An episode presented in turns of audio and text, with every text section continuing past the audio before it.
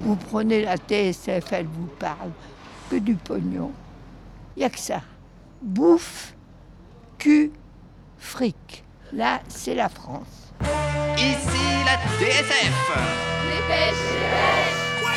Salut, c'est Livo et je découpe les journaux avec mon micro. Bouffe, cul, fric.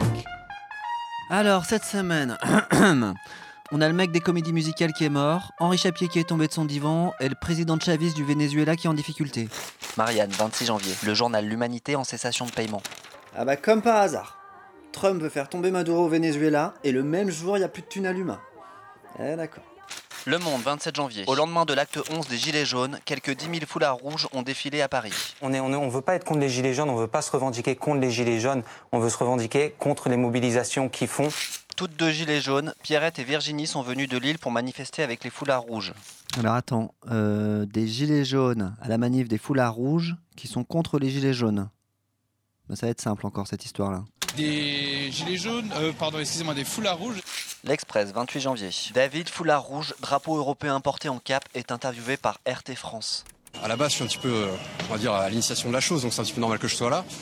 Et puis, il fallait un contre-pouvoir euh, à ces gilets jaunes qui retournent travailler, s'ils en ont du travail, et puis voilà.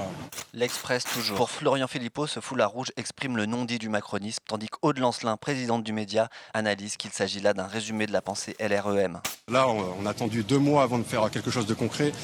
Je pense que la répression n'est pas assez forte. Donc pour vous, euh, les policiers n'y vont pas assez fort. Regardez le Venezuela, 27 morts en une journée.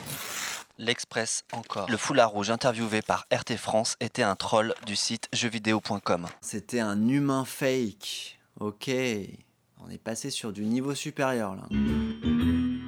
Des foulards rouges pour répondre aux gilets jaunes. gilet jaune, Ah, Après le blanc et le rose, orange, gilet bleu, bleu, Gilets verts. stylo rouge. la nostalgie des chemises noires, Les euh, chemises brunes. privilège blanc. Alors après, je n'ai pas vu de petits hommes verts.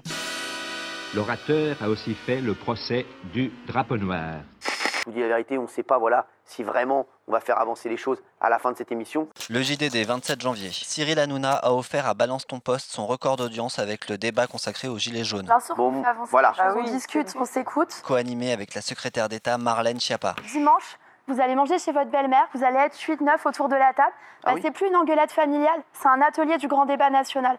Il suffit de l'enregistrer sur granddébat.fr. Est-ce que vous avez fait un repas de famille dimanche midi Bien sûr. Tous mes enfants étaient là. euh, C'était l'anniversaire des des triplés, parce que j'ai eu des triplés quand même. Et c'était une ambiance familiale.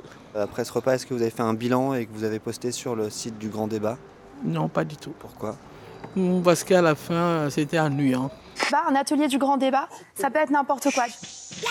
Et pendant ce temps-là, Le canard enchaîné 23 janvier. Les champs jetables sont potentiellement dangereux pour la santé du nourrisson. on empoisonne les bébés par les couches. Parmi les cochonneries identifiées, des traces de pesticides, dont le fameux glyphosate. Le Monde, 25 janvier. Macron renonce à sa promesse d'interdire le glyphosate en 2021. Bienvenue chez Bayard.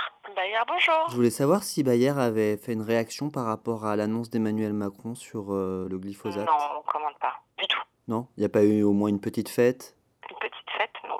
Non, bah, Ah. Pas du tout, monsieur. On n'est pas là-dessus. Boursorama.com. L'action Bayer a augmenté de près de 3% le 25 janvier. Un pot en interne, peut-être quand même un pot à la sortie du Mais pas travail. du tout, monsieur. Bonjour mesdames, excusez-moi, vous êtes du quartier Oui. Vous êtes de la presqu'île du coup Oui. Alors la presqu'île, c'est comme ça qu'on appelle le centre-ville de Lyon. Le Progrès, 21 janvier. La presqu'île envahie par les sans-abri. Alors est-ce que vous avez vu les envahisseurs Il y en a beaucoup. et euh, Il y en a qui sont un peu désagréables parce qu'ils boivent et qui vous apostrophent quand on passe. Difficile de les ignorer quand on se promène. Avec le froid, ils sont emmitouflés dans leur couverture. Vous êtes sans abri Ouais. Est-ce que vous vous sentez un petit peu comme des envahisseurs ou Non, On n'enveille pas. Hein, non, on n'enveille pas ici parce qu'en en fait il fait froid. Là on essaye de- d'avoir des tentes euh, pour dormir euh, au chaud parce que sinon on dort dehors avec le vent qui fait. Moi je voulais juste confirmer que vous n'étiez pas organisés Non. tous ensemble Hein, pour envahir la organisé presqu'île. pour, euh, Ah non, euh, on vient là où il y a les bourgeois. Quand je vois des gars et des meufs euh, en Louboutin, en Chanel, en Dior, je me dis qu'ils ont peut-être un ou deux euros pour m'aider quoi. Le Monde, 28 janvier. Avec la baisse des températures, le 115 fait face à des centaines d'appels sans pouvoir répondre à la majorité des demandes. Faut appeler à midi pour avoir une place le lendemain. Quand le métro il est encore ouvert, on dort un peu des fois dans le métro. On évite de dormir dans les allées bah, parce que ça dérange les gens. Mais des fois, on n'a pas le choix. Rebellion.info, 28 janvier. Le squat L'Amphizède, ouvert en décembre 2017, est aujourd'hui menacé d'expulsion. Il y a plus de, de logements vacants que de SDF. Donc euh, bah, nous, on s'attribue ce qui est vacant parce que ça va pas être vacant s'il y a des gens qui en ont besoin. L'Amphizède, qui appartient aujourd'hui à la métropole de Lyon, héberge au moins 200 personnes, dont des familles et de nombreux demandeurs, demandeuses d'asile que l'État doit légalement héberger. Je sais pas si vous avez vu, mais les- lundi, le progrès titrait La presqu'île envahie par les sans-abri. Ah, c'est le titre. Bon, bah, c'est un titre. Moi, moi, ce qui m'a gêné, c'est l'orthographe. La presqu'île envahit, I-E. Ah, alors qu'ils ont mis IT. Mais ça, c'est le B.A.B.A. Je n'ai pas dit en juillet 2017 et je n'ai pas pris l'engagement de campagne d'avoir zéro SDF. Moi, je suis très attentif à ce que les engagements soient tenus. Donc, je le remets juste. J'ai jamais dit avec moi il y aura zéro SDF. Vous voulez que je vous dise la, la vérité Il ne faut pas garder ça. On avait déjà des hommes comme euh, Sadi Carnot, il a fini là-bas, de ce côté de la préfecture.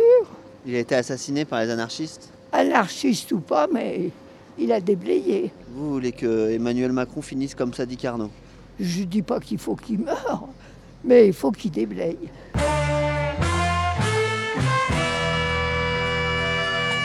Allez, la semaine prochaine, je déblaye les journaux depuis Brest. Et en attendant, méfiez-vous des envahisseurs. Euh, J'habite à Lyon et j'ai découvert que mon papa est allé sur la Lune. Voilà, je voulais parler de l'expérience 923 parce que moi j'ai découvert qu'il y avait des généticiens, des soldats euh, scientifiques qui avaient euh, décidé d'expérimenter le clonage humain.